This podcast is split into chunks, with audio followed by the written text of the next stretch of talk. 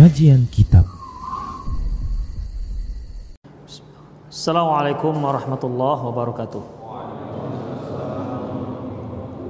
Innal hamdalillah nahmaduhu wa nasta'inuhu wa nastaghfiruh wa na'udzu billahi min shururi anfusina wa sayyiati a'malina. May yahdihillahu fahuwal muhtadi wa may yudlil falan tajida lahu waliyyan mursyida أشهد أن لا إله إلا الله وحده لا شريك له وأشهد أن محمدا عبده ورسوله الذي لا نبي بعده. وقال الله سبحانه وتعالى يا أيها الذين آمنوا اتقوا الله حق تقاته ولا تموتن إلا وأنتم مسلمون. وقال عز من قال يا أيها الذين آمنوا اتقوا الله وقولوا قولا سديدا. يصلح لكم أعمالكم ويغفر لكم ذنوبكم ومن يطع الله ورسوله فقد فاز فوزا عظيما. يا أيها الناس اتقوا ربكم الذي خلقكم من نفس واحدة وخلق منها زوجها وبث منهما رجالا كثيرا ونساء واتقوا الله الذي تساءلون به والأرحام إن الله كان عليكم رقيبا.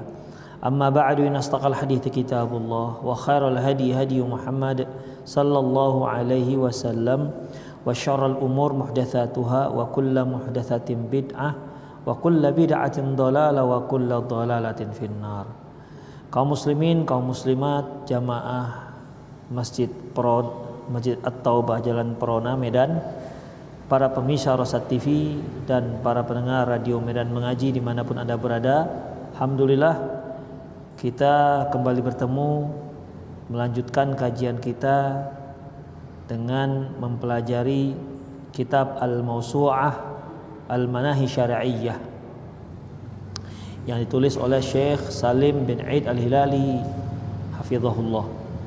Ikhwah eh, kita masuk pada bab berikutnya yaitu bab taghlidil zajri an ikhtilafis sufuf fis salati wa tarkil farji ada musaddil khalal. Bab sangat dicelanya perbedaan saf ketika sholat maksudnya sholat berjamaah. Ikhtilafu as-sufuf maksudnya tidak tidak lurus. Dan membiarkan celah yang ada dalam saf tidak merapatkannya uh, bab ini menunjukkan kepada kita ingin mengisyaratkan kepada kita bahwasanya di saat kita sholat berjamaah dan dan menyusun saf maka dicela kalau saf tersebut tidak lurus dan juga tercela kalau saf tersebut tidak rapat. Ya saya ulangi dicelanya saf yang tidak lurus dan dicelanya saf yang tidak rapat. Artinya ketika seorang imam melihat e, safnya tidak lurus, maka dia harus meluruskan sebagaimana kalau dia melihat safnya tidak rapat, maka dia harus perintahkan untuk rapat. Apa dasarnya? Berikut dasarnya. Ani bin Mas'udin radhiyallahu anhu dari Abdullah bin Mas'ud radhiyallahu anhu qala dia berkata, "Kana Rasulullah sallallahu alaihi wasallam yamsahu manakibana fis shalah." Nabi sallallahu alaihi wasallam mengusap pundak-pundak kami ketika salat. Ketika salat di sini bukan pas salat berlangsung beliau mengusap pundak, enggak. Maksudnya fis shalah di sini ketika menyusun saf. Jadi Rasulullah memegang pundak-pundak para sahabat, memastikan bahwasanya antara pundak yang satu dengan pundak yang lain itu sudah sejajar dengan cara memegang-megangnya. Demikian ikhwah. Ya, jadi fisolah di sini ya, fisolah di sini bukan di saat sedang sholat yang nggak mungkin. Rasulullah memegang-megang pundak para sahabat ketika sedang sholat, padahal kan beliau yang bertindak sebagai imam. Wa yaqulu beliau katakan istawu istawu luruskan. Wala takhtalifu jangan kalian berselisih. Maksudnya luruskan jangan mereng-mereng. Itu artinya. Wala takhtalifu fatakhtalifa qulubukum. Janganlah berselisih berselisih bahu berselisih apa namanya uh, saf maka hati kalian pun akan berselisih artinya begini ikhwah luruskan saf ya luruskan saf janganlah sampai saf tersebut miring karena kemiringan saf ini ataupun saf yang tidak lurus akan mengakibatkan hati kalian akan berselisih. Itu dia. Berselisih di sini artinya tidak bisa bersatu. Ya. Sulit untuk mempersatukan. Ini menunjukkan bahwasanya ikhwah ternyata eh, praktek sholat kita itu itu juga bisa uh, mengakibatkan uh, berpecahnya kaum muslimin. Kita baca dulu lah ya. Liyaliani minkum ulul ahlami wan nuha. Hendaklah yang ada di belakangku yaitu orang-orang yang bijak dan orang-orang yang cerdas. Summalladina yalunahum. Kemudian yang setelah mereka. Summalladina yalunahum. Kemudian yang setelah mereka. Artinya ikhwah yang tepat berada di belakang imam itu adalah orang-orang yang cerdik, orang-orang yang faham tentang apa kewajiban dia sebagai orang yang berada di belakang imam. Ya. Ketika terjadi apa-apa misalnya atau imam batal misalnya, maka sudah otomatis orang yang ada di belakang imam itulah yang menggantikannya. Makanya tidak boleh sembarangan orang yang berdiri di belakang imam Yang mereka tidak pandai mengimami Jangan berdiri di belakang imam. Sebab nanti ketika dia Ketika imamnya batal Dia nggak dia tidak bisa maju Karena dia memang nggak pernah mengimami orang sholat. Bukan masalah dia tak hafal Bukan. Karena bisa orang hafal Ketika dia jadi imam hilang hafalannya. Benar. Hilang hafalannya gemetar lututnya. Ya, saya dulu awal-awal dulu waktu di Pakistan diangkat jadi imam gemetar lututnya. Padahal ayatnya ayat hafal luar biasa, tapi gemetar sudah ditekan-tekan kaki gemetar juga dia nggak tahu kenapa. Jadi begitu ikhwah. Yang seperti ini kan tentu tidak bisa di belakang imam. Ya. nggak bisa di belakang imam. Makanya orang-orang yang paham tentang hukum-hukum sebagai seorang imam dan juga mereka yang bisa me, uh, apa namanya, mengingatkan imam ketika salah. Berarti kan nggak sembarangan orang di belakang imam ikhwah. Jangan sampai imamnya lupa, dia pun lupa juga karena melamun di belakang imam. Kan banyak orang-orang melamun, ya kan? Ketika sholat, di luar sholat dia nggak melamun, tapi ketika sholat melamun. Entah kenapa enak melamun itu kalau ketika sholat. Itulah ikhwah. Makanya orang yang di belakang imam kata Rasulullah, dia liani ulil ahlami wan nuha. Yang di belakangku khusus untuk orang-orang yang cerdas, untuk orang-orang yang bijak. Itu dia. Selebihnya yang sebelah kanan, sebelah kiri silahkan kalian perebutkan. Ya, silahkan kalian perebutkan. Yang kiri, yang kanan silahkan. Tetapi khusus untuk di belakang imam itu untuk hanya untuk orang khusus. Demikian. Makanya boleh ya ikhwah kita kosongkan pas di belakang imam. Misalnya ada kalau pilot ada co-pilot kan kalau ini imam co, imam lah berarti ya. Demikian cadangan itu dia. Misalnya ikhwah lagi duduk di antara dua sujud batal imam. Pergi imamnya. Yang nggak ngerti kan? Gimana ya caranya? Kita duduk. Apa mengesot apa bagaimana? Kan bingung dia. Oke lah masih lagi duduk. Kalau pas sujud gimana? Pas sujud batal imam. Kan nggak bisa Allah Akbar lagi, dia sudah batal. Begitu ditengok, udah nggak ada imamnya. Atau saya batal kata imam, boleh ya? Boleh, karena lagi sujud kan bisa nggak tahu. Boleh, boleh kita katakan imam yang batal, saya udah batal. Nah, demikian. Yang di belakang imam tuh harus tahu gimana caranya. Jangan sampai pas pas sujud dia ngesot begitu, woi sampai berapa meter ke depan tuh aduh kasihan sekali kan karena kan ketika sujud nggak boleh diangkat ya kan? Digeretnya lah begitu, bebirat lah kawan. itu karena nggak paham, nggak ada nggak paham. Ya bisa saja kan dia Allah Akbar, dia yang mimpin Allah Akbar walaupun masih disap, baru kemudian dia dia dia pergi ke depan. Makanya ikhwah harus orang-orang yang sudah punya insting ataupun punya ilmu untuk untuk menjadi imam. Itulah khusus yang di belakang imam. Ani bin Umar radhiyallahu anhuma anna Rasulullah sallallahu alaihi wasallam qol bahwasanya Rasulullah sallallahu alaihi wasallam bersabda aqimus sufuf tegakkan saf kalian. Tegakkan saf ini maksudnya yang mana ada orang yang di saf nggak tegak kan? Tegakkan saf ini artinya yaitu luruskan saf kalian. Ya. Wahadu bainal manakib luruskan bahu kalian. Ya luruskan bahu kalian. Jadi ikhwah yang menjadi standar lurusnya saf itu bahu.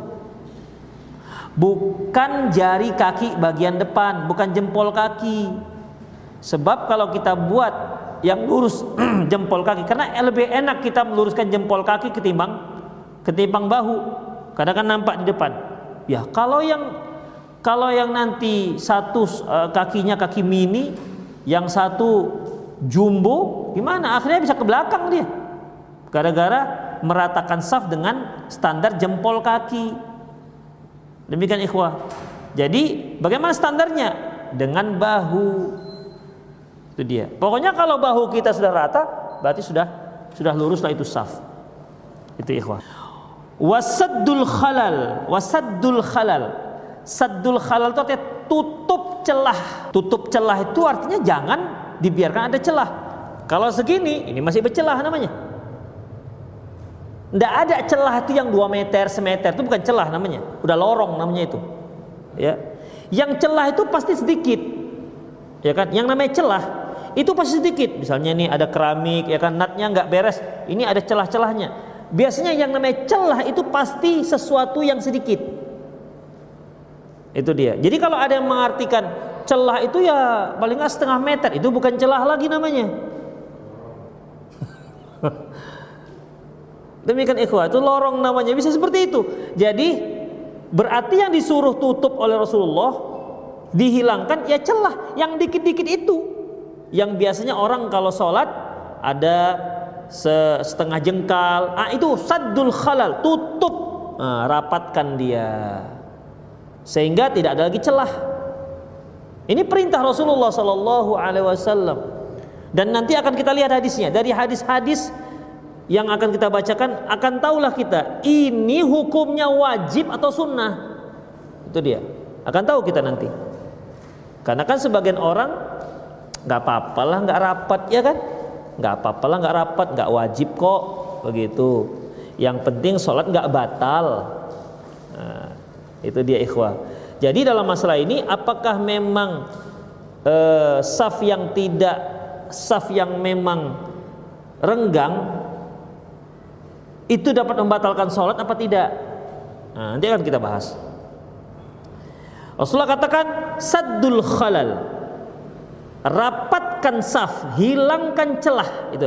Hilangkan celah. Berarti kalau sudah hilangkan celah harus lengket antara kaki dengan kaki dan bahu dengan bahu.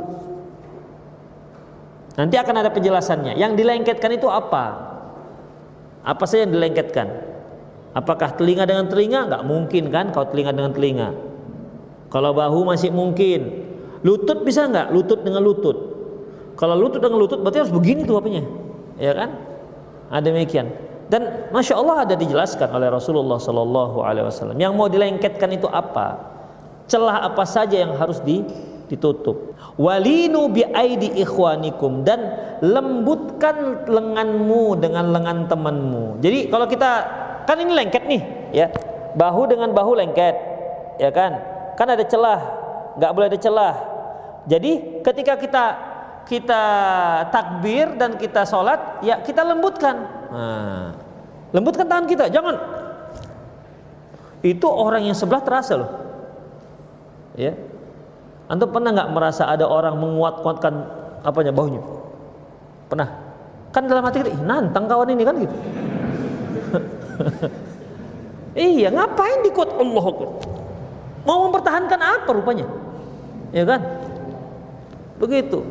Jadi makanya Rasulullah Rasulullah mengatakan linu bi aidi ikhwanikum. Lembutkan lengan kalian. Baik ketika sholat, ketika berdiri, maupun ketika sujud.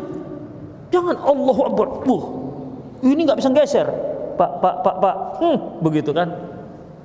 Ya jadi itu akan bermasalah dan itu itu akan dirasa oleh teman di samping kita. Dengan kita menguat-nguatkan, mengeras-ngeraskan tangan kita, terasa mereka.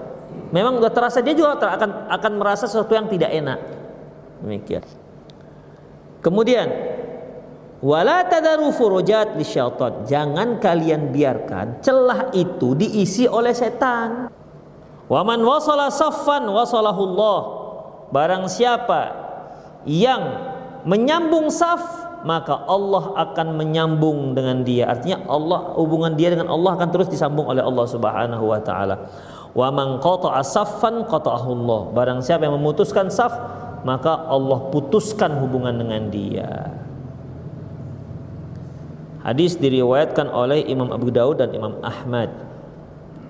Ani bin Abbas radhiyallahu anhuma dari Abdullah bin Abbas radhiyallahu anhuma qala dia berkata, Qala Rasulullah sallallahu alaihi wasallam Rasulullah sallallahu alaihi wasallam bersabda iyyaka wal furaj yakni fi hati-hati kalian dengan celah. Artinya jangan sampai sholat jamaah kalian itu bercelah. Itu dia. Kalau kalau dalam bahasa Arab iyyaka itu berarti larangan. Iyyaka wal kadhib. Fa innal kadhibu yahdi ilal fujur wa innal fujur yahdi ilan nar. Jangan kalian berdusta karena kalau berdusta itu akan menyeret kalian pada perbuatan yang buruk, perbuatan jahat, perbuatan dosa. Perbuatan dosa ini akan menjerembabkan kalian ke dalam neraka. Nah, itu dia. Iyaka. Ini iyaka iyak wal furaj. Hati-hati kalian dengan yang namanya celah, yakni fis salat ketika salat. Jangan biarkan celah. Ya, jangan biarkan biarkan celah. Hanya saja memang praktek kita walaupun sama teman-teman pengajian itu seringnya eh, apa untuk menutup celah akhirnya kaki kita terlalu mengangkang ya kan terlalu mengangkang itu dikarenakan ketika saf kita susun bahu kita tidak kena itu dia karena kita khawatir karena kita khawatir eh, kaki kita apa di bawahnya itu ada celah akhirnya kita harus mengangkang. Demikian. Terlebih lagi kalau kita sholat bersama orang awam, dia nggak mau kan rapat dari tempat kita berdiri, paling nggak ada saat setengah jengkal lah dia berdiri samping kita. Ada ada celah tadi setengah jengkal. Kita ingin merapatkan saf, maka kita kangkangkanlah kaki kita. Wap, wap begitu. Seperti udah entah macam-macam lagi ya sholatnya demi menutupi celah tersebut demikian ikhwah jadi dalam masalah ini memang nggak bisa dilakukan oleh satu dua orang. Harus satu masjid. Ya harus satu masjid. Ya walaupun gimana ya perlu ada sosialisasi. Karena apalagi yang para senior senior yang nggak nggak apa namanya nggak belum nggak belajar lagi sudah mencukupkan pengetahuan dia waktu masih muda. Nah, itu kalau kita rapatkan kaki kita, malah dia geli. Ya, dia merasa nggak khusyuk kalau rapat kakinya dengan kaki kita. Demikian ikhwah. Yang rapat kaki kadang-kadang juga banyak kendala, bukan rapat tumitnya, rapat kelingkingnya. Kalau kelingkingnya lembut masih mendingan, ada kelingking yang yang runcing apanya? Kukunya. Begitu nyentuh kita, Empat rakaat kita tahan kan? Karena begini ha. Demikian. Ada yang kelingkingnya itu agak lembut, oke lah, masih bisa kita rapat-rapatkan ya kan. Kelingkingnya yang yang tajam ini ikhwah. Itu dia. Jadi bukan bukan kena bukan kena dagingnya, kukunya. Kan ada kuku yang begini, ha. Macam taji ayam tuh dia jadinya. Demikian.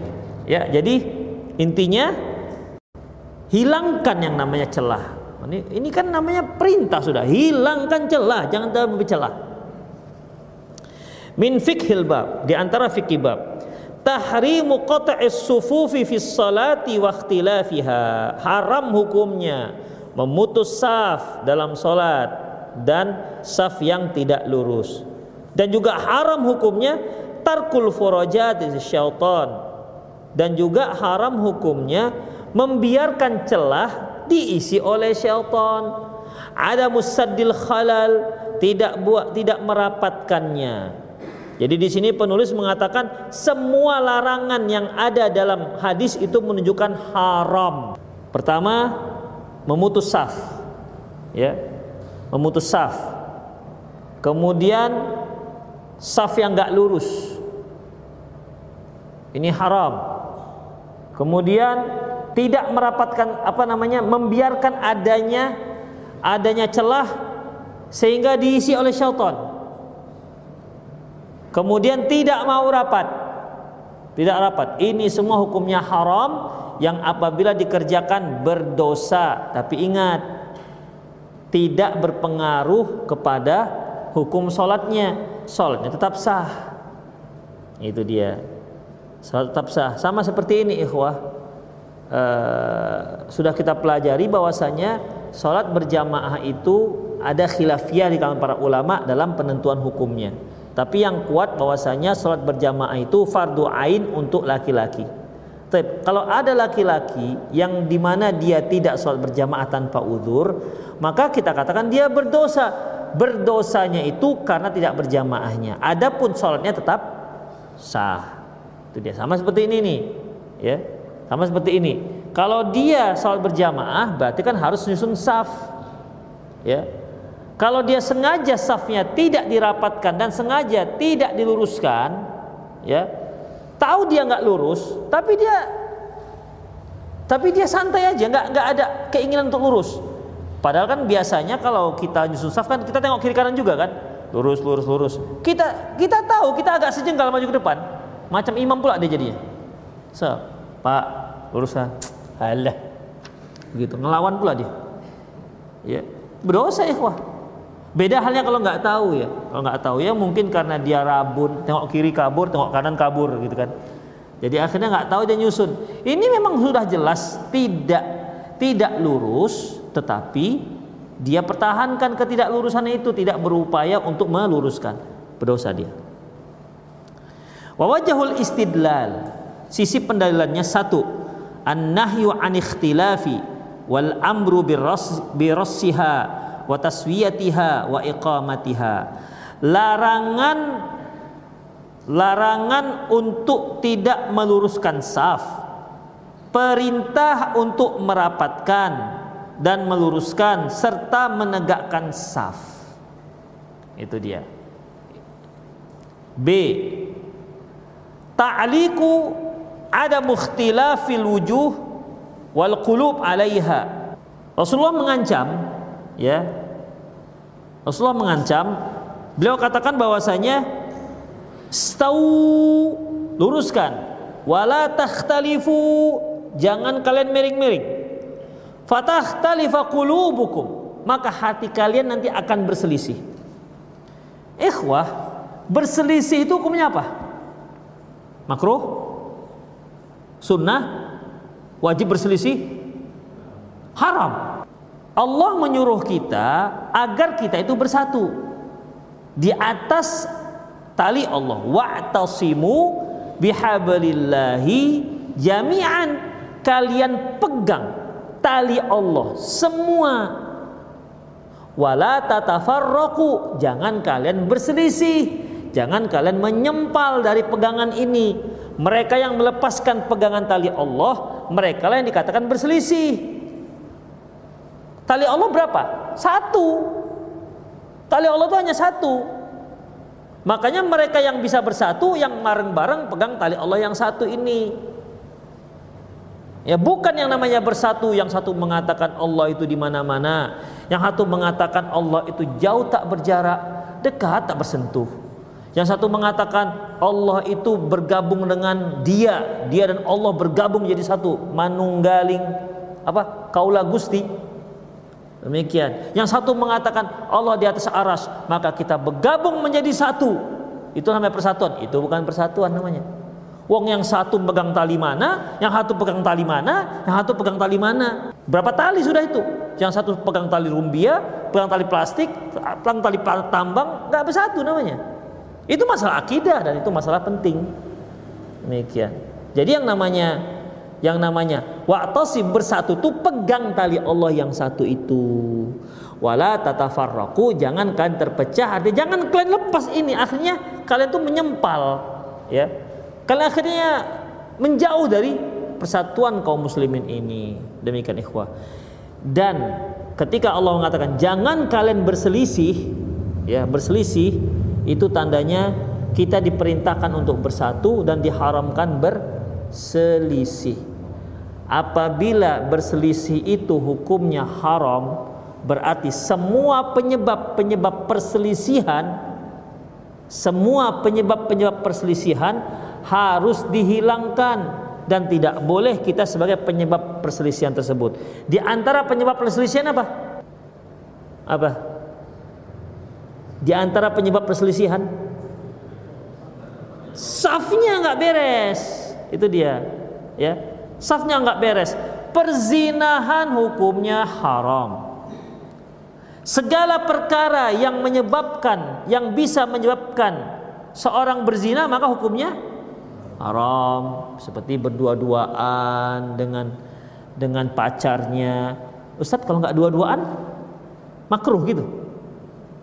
Kami nggak berdua kok Ustadz. Banyak tuh ha banyak di kafe-kafe banyak. Tapi di meja itu kami berdua aja saya pandang mata dia ku pandang juga matanya gitu kan itu termasuk dua-duaan ya nanti jangan-jangan berzina pun ya kayak penting kan orangnya rame naudzubillah min dzalik jadi itu termasuk berduaan.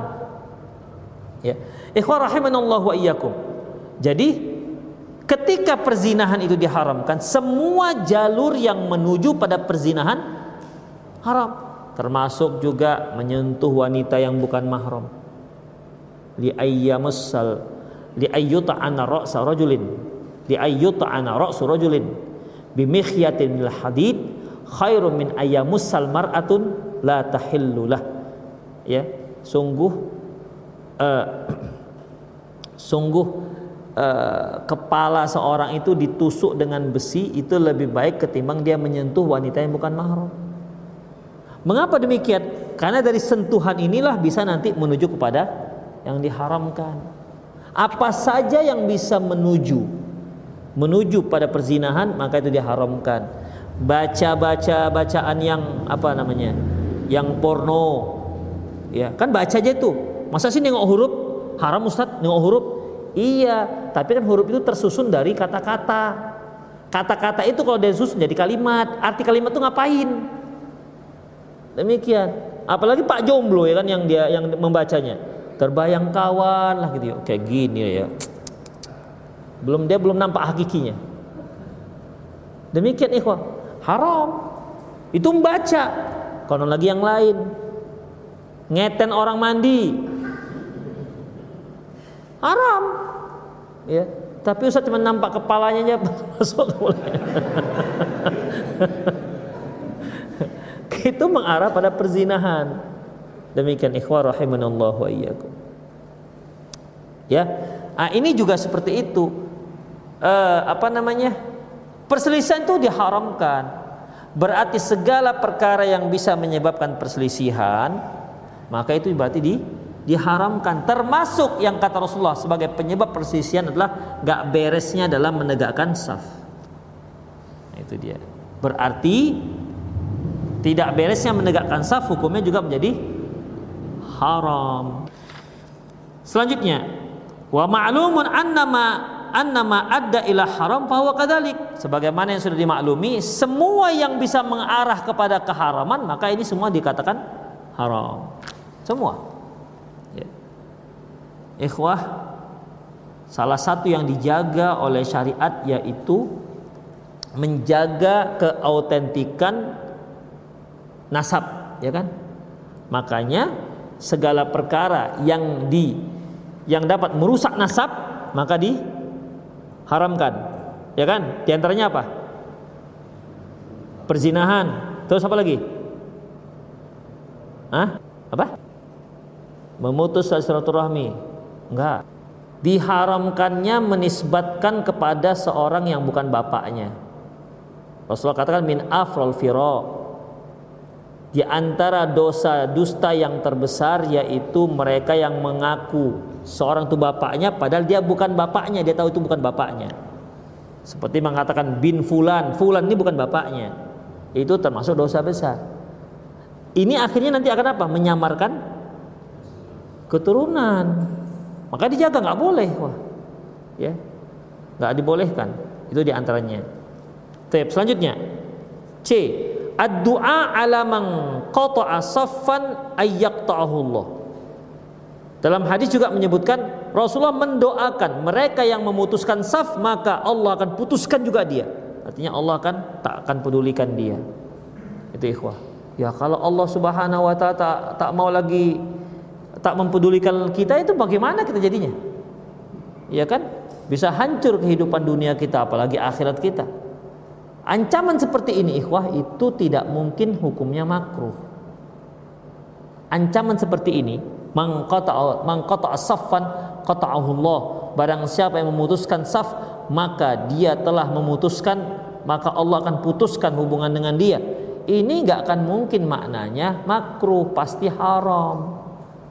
Ya. Pasti pasti haram. Tapi yang mana yang dikatakan memutuskan saf? Hah? Yang buat celah tadi putus itu kan berarti nggak bersambung, ya kan? Saya punya tali, dua tali. Saya biarkan begini. Sudah disambung talinya Ustadz, sudah. Loh, itu belum sambung. Udahlah, nggak aja bersambung. Enggak bisa. Bersambung itu ya, ha, itu baru bersambung dia namanya. Ya, itu bersambung namanya. Terhubung dia. Seperti listrik, ya. Listrik putus kenapa? Karena nggak bersambung. Walaupun dia tinggal satu mili, kalau nggak bersambung gimana? Kalau dia nggak bersambung, walaupun hanya satu mili, ya nggak bersambung namanya, putus. Wayarnya putus, putus dalam. Mungkin hanya setengah mili nggak nyambung dia. Tapi tetap dikatakan putus. Demikian. Mangkata asafan kata Allah. Barang siapa yang memutuskan saf, Allah putus dengan dia. Insya Allah. Ini ancaman ikhwah ya ancaman. Dan ini maknanya sekali lagi bukan nggak belum apa namanya tidak bisa diartikan ini hukumnya makruh. Ini bisa dipastikan hukumnya haram. Selanjutnya at-tashabbu bis-sufufil kiram. Harus menyerupai safnya malaikat. Kama tasifu inda rabbiha. Sebagaimana malaikat menyusun saf di hadapan Allah Subhanahu wa taala. Wa fi hadi wa fihi hadisu Jabir bin Samurah radhiyallahu anhu dalam masalah ini tercantum dalam hadis Jabir bin Samurah radhiyallahu anhu kalau dia berkata kharaja alaina Rasulullah sallallahu alaihi wasallam Nabi sallallahu alaihi wasallam keluar menemukan menemui kami faqala dan berkata ala tasuffuna kama tasufful malaikatu inda rabbiha Tidakkah kalian mau menyusun saf seperti malaikat menyusun safnya di hadapan Allah Subhanahu wa taala? Itu dia. Ikhwah ini bukan anjuran. Ya. Ini bukan anjuran, ini perintah. Eh, mau nggak kalian makan tempat saya? Kemudian nggak mau Ustadz gitu. Ya kan? Kalau itu iya, tapi ini nggak bisa dikatakan anjuran. Ya. nggak bisa. Karena kalau kita kalau kita uh, apa namanya? kalau kita gabungkan dengan hadis-hadis sebelumnya, ya Hadis-hadis sebelumnya ini nggak bisa anjuran. Ini perintah tapi dengan halus. Itu dia, perintah dengan halus. Misalnya ini antum sekolah, salah satu peraturan sekolah yaitu wajib pakai sepatu. Antum masuk sekolah pakai sendal, pakai slipper. Datang kepala sekolah, "Nak, tidakkah engkau mau pakai sepatu?" gitu. Oh, anjuran Pak ya. Tamparnya langsung bisa kena tampar lah kepala sekolah. Itu bukan anjuran nak. Itu perintah tapi lembut. Kan tanya lagi kenapa nggak pakai seragam nak? Kenapa nggak pakai seragam? Itu jangan dijawab. Ya jangan dijawab. Itu pertanyaan tapi ingkari. Ikhwah wa iyyakum. Selanjutnya. Ala tasufuna kama tasuful malaikatu inda rabbiha? Tidakkah kalian mau menyusun saf seperti malaikat menyusun saf di hadapan Allah? Fukulna ya Rasulullah. Kami berkata, "Ya Rasulullah, wa kaifa tasuful malaikatu inda rabbiha?" Ya Rasulullah, gimana caranya para malaikat itu menyusun saf di hadapan Allah Subhanahu wa taala? Qal, beliau mengatakan, yutimmuna sufuful sufufal ula. Mereka pertama yaitu menyempurnakan saf-saf terdepan terlebih dahulu. Saf pertama jangan susun saf kedua sebelum saf pertama sempurna. Jangan susun saf ketiga sebelum saf kedua sempurna. Itu cara malaikat. Jadi penuh depan belakang. Penuh belakang. Terus begitu. Intinya dipenuhkan dulu di depan. Baru susun saf di belakang Kemudian watarasu fi saf dan mereka rapat safnya. Dan mereka safnya rapat tarasu. Ikhwah, kalau antum melihat hadis kaifiat sujud ya, kaifiat sujud itu disebutkan telapak kakinya yarus yarusu. Artinya rapat. Demikian. Kemudian B karena Rasulullah sallallahu alaihi wasallam yarahum min wara'i dhahrih. Nabi sallallahu alaihi wasallam melihat mereka dari belakang. Artinya walaupun Rasulullah menghadap ke kiblat tapi Rasulullah itu melihat mereka. Ya. Saya ulangi, walaupun Rasulullah sallallahu alaihi wasallam itu melihatnya ke kiblat, tapi beliau bisa melihat para sahabat yang ada di belakang.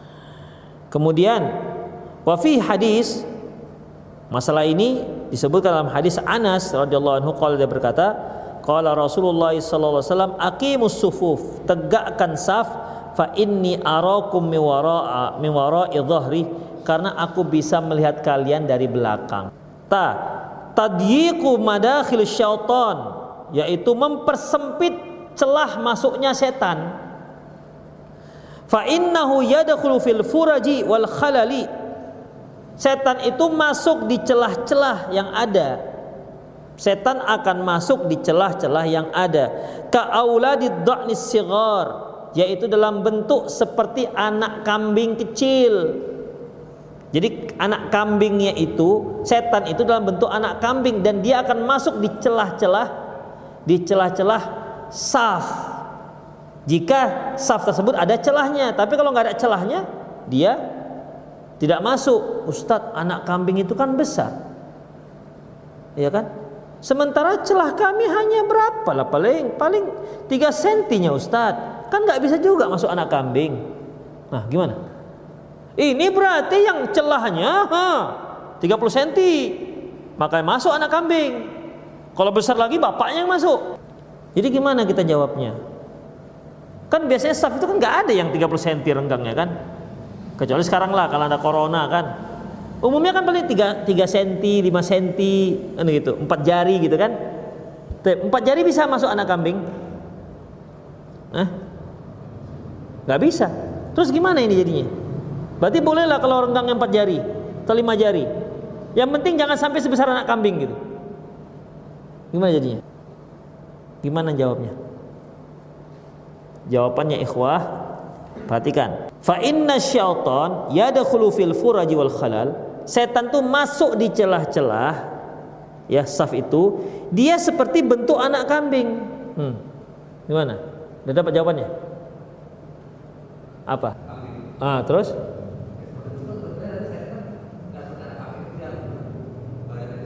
Ah, itu dia. Kan di sini katakan dia itu bentuk anak kambing, bukan besar seperti anak kambing. Itu dia. Ya, tidak harus tidak harus besarnya seperti anak kambing, bentuknya saja seperti anak kambing. Itu dia. Namun dia bisa masuk ke celah-celah. Wa fi hadis Abi Umamah radhiyallahu anhu di sini juga ada hadis Abu Umamah radhiyallahu anhu qala dia berkata qala Rasulullah sallallahu alaihi wasallam Rasulullah sallallahu alaihi wasallam bersabda sawu sufufakum. Luruskan saf kalian. Wahadu bainal mana manakibikum. Dan luruskan luruskan bahu-bahu kalian. Walinu bi aidi ikhwanikum. Dan lembutkan tangan-tangan kalian dengan tangan teman teman kalian. Wasaddul khalal. Dan hilangkan celah. Fa inna syaitana yadkhulu bainakum bimanzilati hadaf sesungguhnya setan akan masuk di celah di antara kalian itu seperti anak kambing yang hadaf itu anak kambing warna hitam yakni auladud dha'nis sighar anak-anak kambing Kemudian ikhwah, husnus saffi wa iqamatihi min husnis salat wa iqamatiha wa tamamiha. Bagusnya kita menyusun saf itu berarti kita dengan menegakkan itu menunjukkan bahwasanya bagusnya sholat kita dan berarti kita telah menyempurnakan dan menegakkan sholat. Ini kalau sholat berjamaah maksudnya. Wa fi hadisun kathiratun dalam masalah ini banyak sekali Wa minha hadisu Anas radhiyallahu anhu di antaranya hadis Anas radhiyallahu anhu qala Rasulullah sallam Rasulullah sallallahu alaihi wasallam sabda Sawu sufufakum luruskan saf kalian fa inna tasfiyatas sufuf min iqamatis shalah sesungguhnya sesungguhnya meluruskan saf termasuk menegakkan salat dalam riwayat yang lain minta mamis shalah sesungguhnya meluruskan saf termasuk kesempurnaan salat. Wa fi hadis Abi Hurairah min husni salat dalam hadis Abu Hurairah termasuk baiknya salat. Nah, saya saya tanya. Tadi kita katakan haram kan? Kalau seandainya ada celah. Ya. Tapi di sini Rasulullah katakan minta mamis salat. Saf dengan cara yang baik, yang lurus dan tidak meninggalkan celah itu termasuk menyempurnakan salat, penyempurna. Termasuk penyempurna Salat yang penyempurna ini kan masa dosa. Salatnya sudah sah tapi belum sempurna. Ini kira-kira maknanya apa? Dia sudah makan tapi belum habis gitu kira-kira. Belum sempurna. Ada mana dosa di sini? Di sinilah ikhwah yang ada yang berdalilkan bahwasanya meluruskan saf, merapatkan saf itu nggak wajib. Itu tidak tidak wajib hanya berdasarkan ini ikhwah kalau hanya itu yang kita pakai terus ke mana mau kita lemparkan hadis-hadis yang jelas-jelas ini yang Rasulullah mengancam uh, apa apa namanya kalau kalian berselisih berselisih juga hati kalian. Itu kan ancaman. Kemudian mangkota asaf kata Allah barang siapa yang memutuskan saf Allah putuskan juga dia. Ini ke mana hadis yang mau kita buat? Kalau hanya berdalilkan dengan minta mamis salat sana sempurna sholat. Berarti kalau nggak sempurna nggak apa-apa nggak berdosa gitu artinya. Ini keliru ikhwah kemudian bisa juga diartikan minta maaf sholat. Kalau safnya bagus safnya bagus rapat lurus maka pahala sholatnya sempurna. Tetapi kalau nggak lurus maka pahala sholatnya nggak sempurna. Dan dia berdosa karena masalah saf. Gitu maksudnya. Ya. Terkait dengan masalah saf dia berdosa. Tapi sholatnya pengaruhnya terhadap sholat tidak sempurna bukan tidak sah. Paham ya maksudnya? Jadi di situ kalau semakin bagus saf kita maka semakin besarlah pahala makin banyaklah makan semakin beratlah pahala pahala sholat kita itu dia kalau safnya nggak sempurna berarti berkuranglah nilai sholatnya dan bukan berarti tidak sah. Tetapi terkait dengan penyusunan saf, apa ini? Dia berdosa. Itu dia. Sekarang saya tanya, orang yang sholat sendiri dengan sholat berjamaah gimana? Mana lebih sempurna? Berjamaah. Tapi kalau dia sholat sendiri, sah nggak? Sah. Begitu. Kalau dia nggak sholat berjamaah sah, tapi dia berdosa. Bisa bisa antum pahami kira-kira makna tamam ini? Jadi tamam di sini ikhwah ya bisa artinya ya tidak sempurna terkait dengan sholatnya tapi safnya berdosa dia karena dengan sengaja tidak mau meluruskan saf dan tidak mau merapatkan saf. Demikian ikhwah rahimanallah wa iyyakum. Ya semoga bisa difahami. Itulah dia makna daripada minta mamis sholat. Jadi ya ikhwah tetap saja yang namanya meluruskan saf karena ancaman yang nggak meluruskan saf itu dapat membuat kita berselisih sementara berselisih itu satu hal yang dilarang dalam agama. Ya kemudian dapat ancaman dari Allah itu doanya Rasulullah. Ya doanya Rasulullah. Ya Allah mereka yang memutus saf maka putuskan juga. Putuskan juga dia. Demikian ikhwah. Ya nanti akan ada lagi beberapa keterangan yang lebih menguatkan lagi bahwasanya yang memang harus lurus dan memang harus rapat. Demikian. Banyak lagi hadis dia tengok nanti. Ya banyak lagi keterangan-keterangannya tentang tentang bagaimana menyusun saf. Demikian ikhwah aku qouli hadza wa astaghfirullah li wa lakum wa muslimin. Innahu wal rahim. Bagi para ikhwah yang ingin bertanya silahkan langsung bagi para jamaah Masjid Taubah Jalan Perona Medan silahkan bertanya langsung boleh.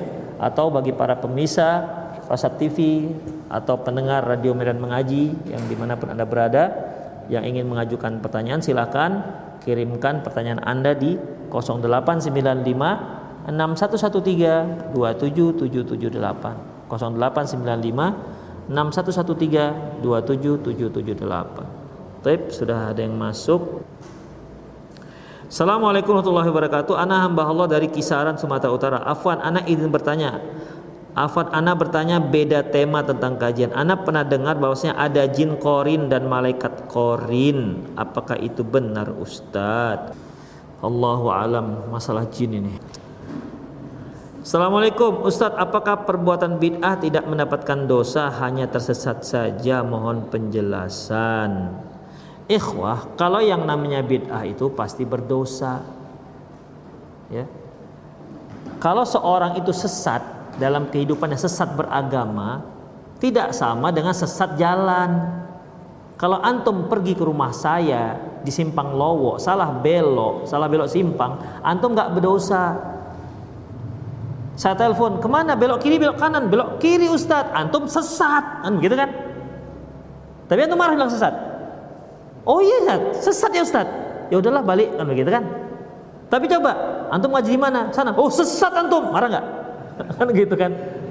Jadi sesat yang dimaksud ini yaitu salah dalam memahami agama Islam. Salah akidahnya, salah ibadahnya, mendapat info yang tidak benar sehingga salah, maka dia dia lari dari jalan yang lurus Kan kita selalu berdoa ihdinas siratal mustaqim. Tunjukkan kami jalan yang lurus. Mereka yang masih berada di jalan yang lurus, maka mereka dikatakan nggak sesat. Tapi mereka yang akhirnya karena bujukan rayuan si setan, akhirnya dia belok kiri atau belok kanan, dia tinggalkan jalan yang lurus, maka dia katakan sesat. Karena kalau dia belok kanan, belok kiri, dia tinggalkan jalan lurus, ini ujung-ujungnya tidak surga. Ujungnya adalah neraka. Gak ada manusia yang mau masuk neraka. Ya, gak ada manusia yang mau masuk neraka. Demikian. Kita saja misalnya kalau mau cari alamat, kita katakan, oh itu salah jalan, balik balik. Kita mau balik kan? Karena tujuan kita bukan itu. Semua manusia, semua tujuan hidupnya ke mana di akhirat nanti? Surga semuanya. Ya, orang Kristen juga mengatakan surga, Yahudi mengatakan kami mau masuk surga. Semuanya kepingin masuk surga. Tapi surga itu kan satu, nggak banyak, nggak ada kaplingan-kaplingan itu nggak ada. Surga surga aja bagi satu tempat. Dan jalan menuju surga itu satu, nggak ada surga blok A, blok B, blok blok A 35 nggak ada seperti itu. Ya, jalan ke sana hanya satu, jalan yang besar ini, jalan yang lurus ini. Adapun jalan yang kiri kanan sebagaimana dikatakan Rasulullah Sallallahu Alaihi Wasallam itu ujung-ujungnya neraka.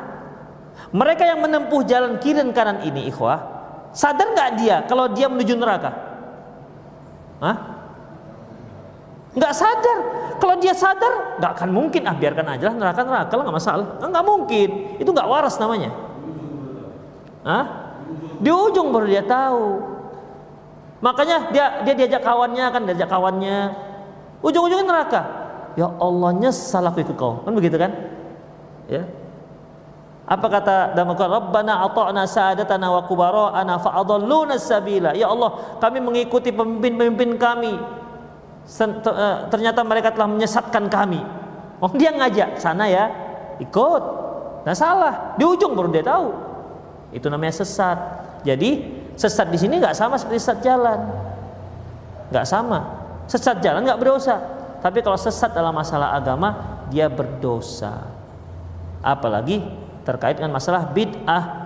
Sebagaimana dikatakan oleh Sofyan Ats-Tsauri, al bid'atu ahabbu ilal iblis minal ma'siyah. Kebid'ahan itu lebih disenangi iblis ketimbang maksiat. Mengapa? Karena kalau orang melacur, orang main judi, dia tahu itu salah.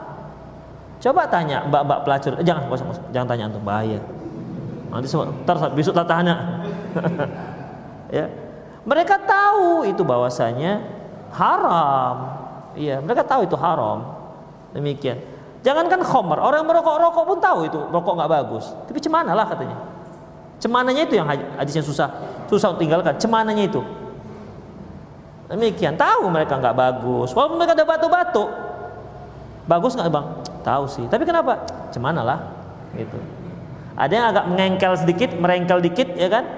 Oh, tetap dibela-belanya walaupun sambil sambil batu-batu. Sambil batu-batu tetap dibela. Demikian. Dalam hati kecilnya dia tahu itu. Demikian ikhwah. Makanya kalau orang berbuat maksiat, orang tahu ini salah. Tapi ketika orang berbuat bid'ah, dia merasa meyakini dia sedang berbuat ke kebenaran. Makanya Rasulullah katakan al bid'atu uh, Allah hajabat taubata an sahibal bid'ah hatta yada'ha. Sungguhnya Allah itu menutup pintu taubat bagi orang pelaku bid'ah sampai dia meninggalkannya. Dan pelaku bid'ah ini nggak akan mungkin dia tinggalkan kecuali setelah dia sadar bahwasanya itu salah. Itu dia. Kalau dia nggak sadar sampai mati dipertahankannya. Itu ikhwah. Sampai mati dipertahankannya. Jadi ya bid'ah itu berdosa. Ya, yang namanya iblis itu ya semakin besar dosa orang semakin senang dia semakin suka. Oh, sama wala korin. Uh, Ustadz, apakah dengan pengerasan tangan saat sujud atau melebarkan kaki saat duduk tasyahud sehingga orang sebelah pahanya menjadi rapat apakah itu termasuk menzolimi di sebelah? Ikhwah kalau kita melakukan dengan sengaja pada asalnya kan tangan kita ini ketika sholat kan nggak nggak keras. Lembut dia pada dasarnya Allah alam ya kalau yang bodybuilder itu memang sudah keras betulan atau gimana dia dia nggak dikeraskan dia sudah keras, beda dengan kita ini kan. Udah dikeraskan tetap lembek dia. ya, kalau itu lain lagi ceritanya lah kan kita. Ini orang ini nantang ini kan begitu. Udah sholat kita pegang, oh memang keras rupanya. memang keras. Jadi ini memang artinya kesengajaan. Ya jelas menzolimi orang, ya menzolimi orang. Adapun kalau dia tasyahud akhirnya lebar kali dia ambil tempatnya, ya karena apa? Karena gemuk misalnya. Kan nggak bisa pas itu, nggak bisa ideal kalau tasyahud tasyahud akhir kan. Harus begini kali dia. Macam kapal mering itu. Yang di sini sebelahnya kan gitu. ya kan? Yang di sebelah mau gini juga. ya ditahannya lah mau bagaimana lagi. Ya. Jadi ya yang yang yang merasa dia mengambil banyak ruang, ya dia harus tahan. Harus tahan. Demikian ikhwah rahimanallahu wa iyyakum. Istri intinya kalau di situ ada unsur kesengajaan maka tentu tidak di, dibolehkan. Antum ada yang bertanya langsung? Ya.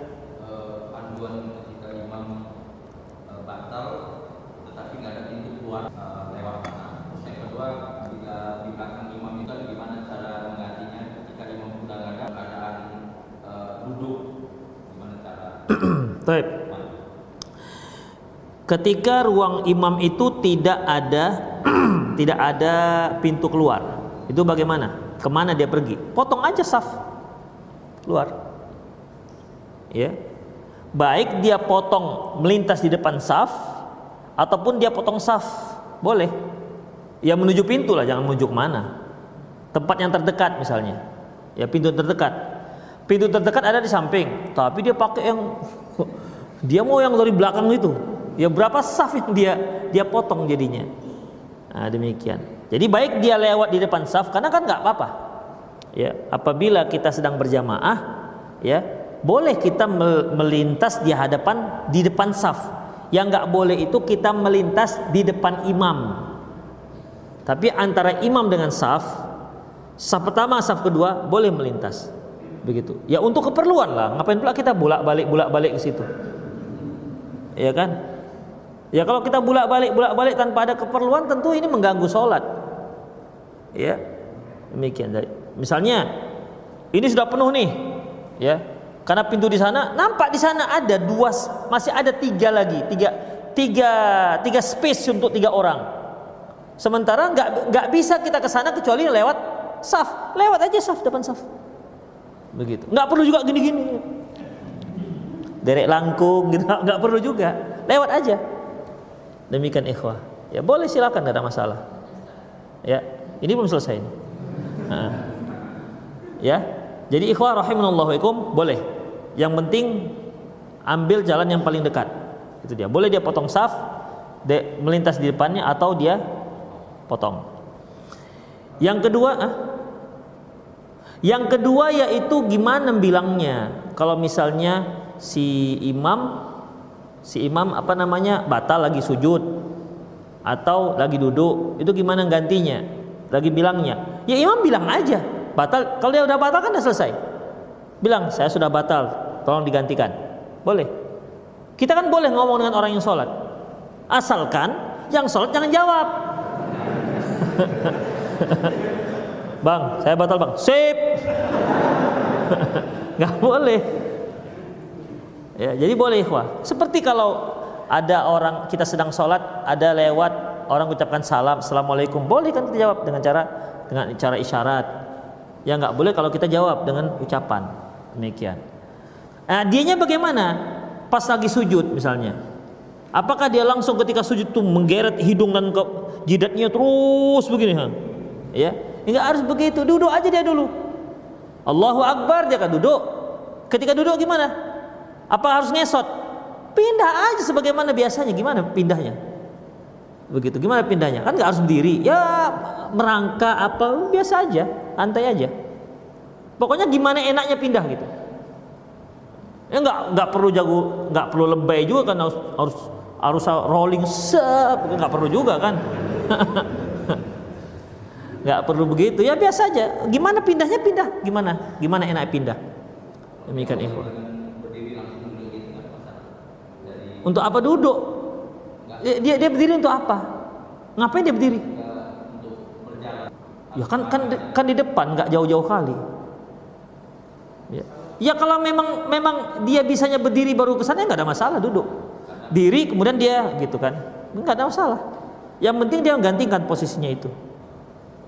Itu dia. Atau bisa juga dia tetap aja di situ. Jadi imam, ya kan ini tinggal tinggal duduk dia terus sujud, sujud lagi. Nanti ketika berdiri, baru dia maju, bisa. Ya. Intinya dia harus menggantikan gitu. Ketika memang sulit dia untuk berpindah ke tempat imam dikarenakan mungkin dikarenakan posisi lagi sujud atau mungkin dikarenakan uh, kita tidak tahulah begitu kan.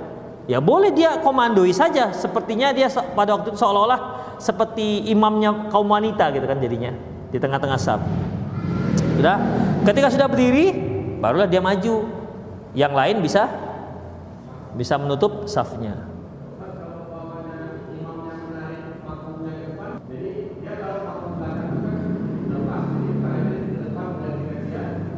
uh, sebenarnya nggak apa-apa ngomong ditarik asalkan makmumnya tahu ditarik. Apa ya berarti nggak paham dia.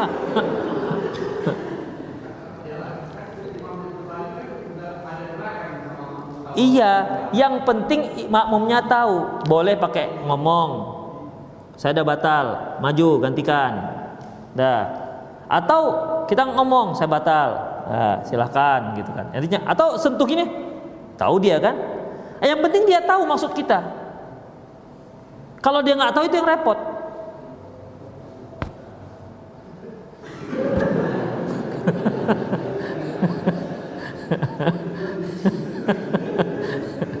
itu dia ya. Karena kita kan sudah nggak sholat.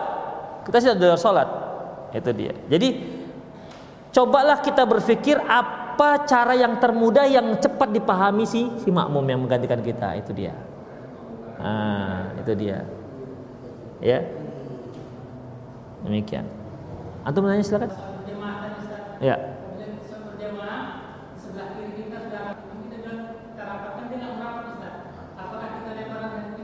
enggak enggak dilebarkan ke kita sebelah kanan sudah rapat sebelah kiri nggak mau rapat pak sini pak gitu kan Hah? Nah, itu kalau dia tahu. Kalau kita tarik dia begini.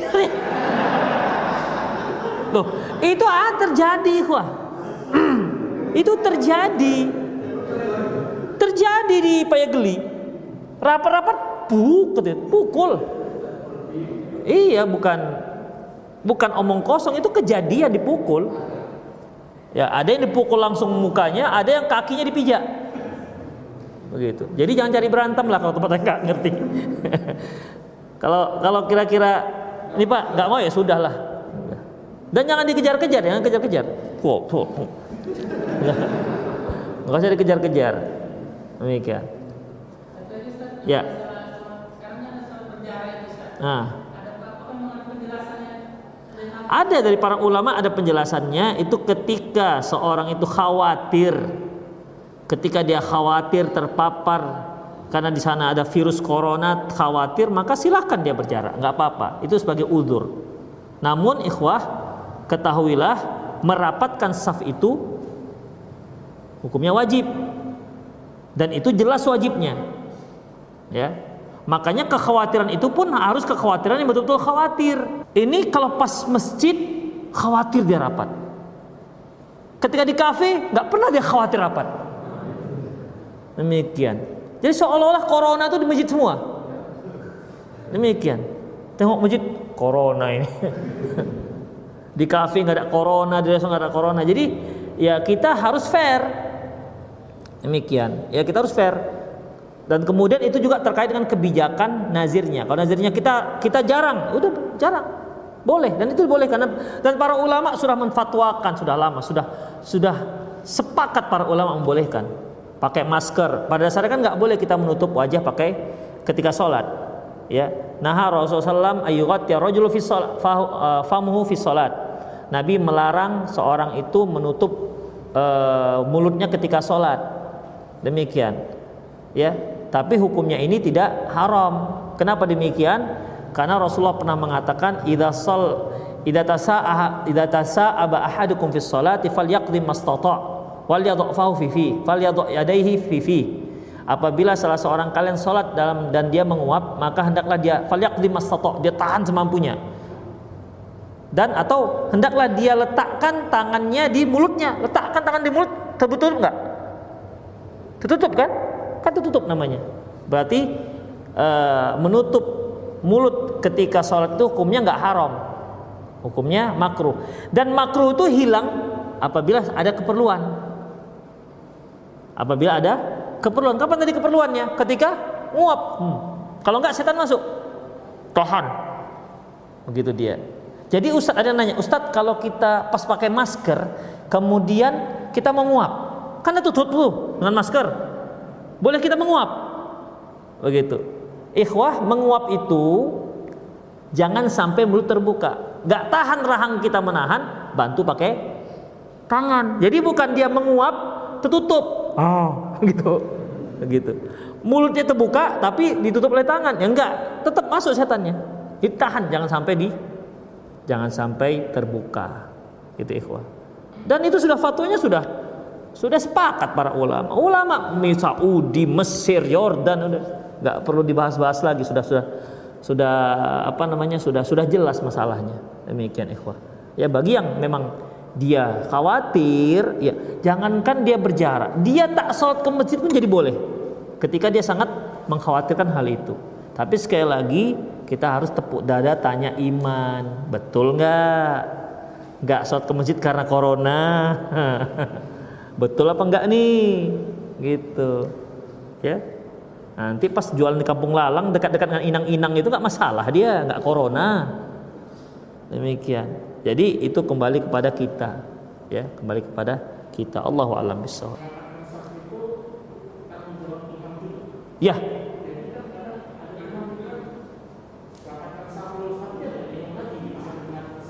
Nah, itulah banyak imam yang nggak ngerti. Jadi dia La ilaha illallah kata Bilalnya kan komat. Dia sudah ngadap ke sana. Dia menghadapnya ke dinding. Sap, lapat, urus, tapi nengok ke dinding gitu. Seharusnya kan dia nggak makmum. Dia memperhatikan makmum. Bukankah Rasulullah katakan menyuruh makmum untuk menyuruh imam untuk memperhatikan imam, eh, memperhatikan makmum. Artinya bisa dia menakar-nakar apa bacaan yang harus dia baca. Beliau katakan fa inna fihim al-kabir fa inna fihim al-kabir wa dhaif wal marad. Di antara mereka ada yang sudah tua, ada yang lemah dan ada yang sakit. Jadi kalau dilihat ada yang sakit ya jangan jangan panjang-panjang kali bacaannya gitu maksudnya. Berarti kan imam memang memperhatikan satu. Yang kedua Umar bin Khattab radhiyallahu anhu itu ketika beliau jadi imam itu ada tim untuk meluruskan saf. Ini coba Rasulullah SAW ketika meluruskan saf, sta sau. Kemudian beliau mengusap mengusap uh, bahu-bahu kami. Kira-kira di mana posisi beliau? Di tempat imam atau tempat makmum? Jas makmum. Apa tangan Rasulullah memanjang gitu, set begitu. Sebelum-belum kartun. Kan enggak. Berarti dia turun ke makmum. Seharusnya begitu. Ya, seharusnya begitu. Kalau orang-orang sunnah yang ada di Pakistan begitu dia turun, turun ya sab pertama, sab kedua. Kalau kita begitu ini, sab lurus rapat turun imam. Pak imam mau ke mana? Karena nggak terbiasa. Nah, demikian ikhwah. Jadi kalau Umar bin Khattab punya punya punya ajudan dia untuk meluruskan saf pakai tongkat begitu. Itu menunjukkan pentingnya meluruskan saf. Karena apa ikhwah? Karena kaitannya dengan apa tadi? Iya, Allah putus dengan dia kemudian akan terjadi perselisihan kan bahaya ini. Demikian. Bismillah Ustaz, apa setiap imam wajib meluruskan saf makmum sebelum memulai salatnya dan ucapannya? Iya, dia dia yang atur. Ya, dia yang atur demikian tapi kalau makmum yang nggak mau ya kan orang-orang banyak yang datang ke masjid kita pak luruskan pak nggak mau dia pak eh, rapatkan pak udah rapat karena rasa dia rapat tuh ya begini itu dia nggak mau dia rapatkan lagi demikian ya sudahlah artinya perlu ada sosialisasi perlu ada uh, edukasi untuk dia khusus begitu. Jangan kita edukasi dia sementara ini mau sholat nih. Ntar ya, saya mau ngajari dia dulu. nggak bandal, cuman nggak tahu. Gitu ya. Ketidaktahuannya itu membuat dia bandal, membuat dia jadi bandal. Demikianlah ikhwah rahimanallahu wa iyyakum semoga bermanfaat. Aku lu qouli hadza wa astaghfirullah li wa lakum wa muslimin innahu wal ghafur rahim. Subhanakallahumma wa bihamdik asyhadu an la ilaha illa anta astaghfiruka wa atubu ilaik. Wa akhiru da'wan alhamdulillahirabbil alamin. Assalamualaikum warahmatullahi wabarakatuh.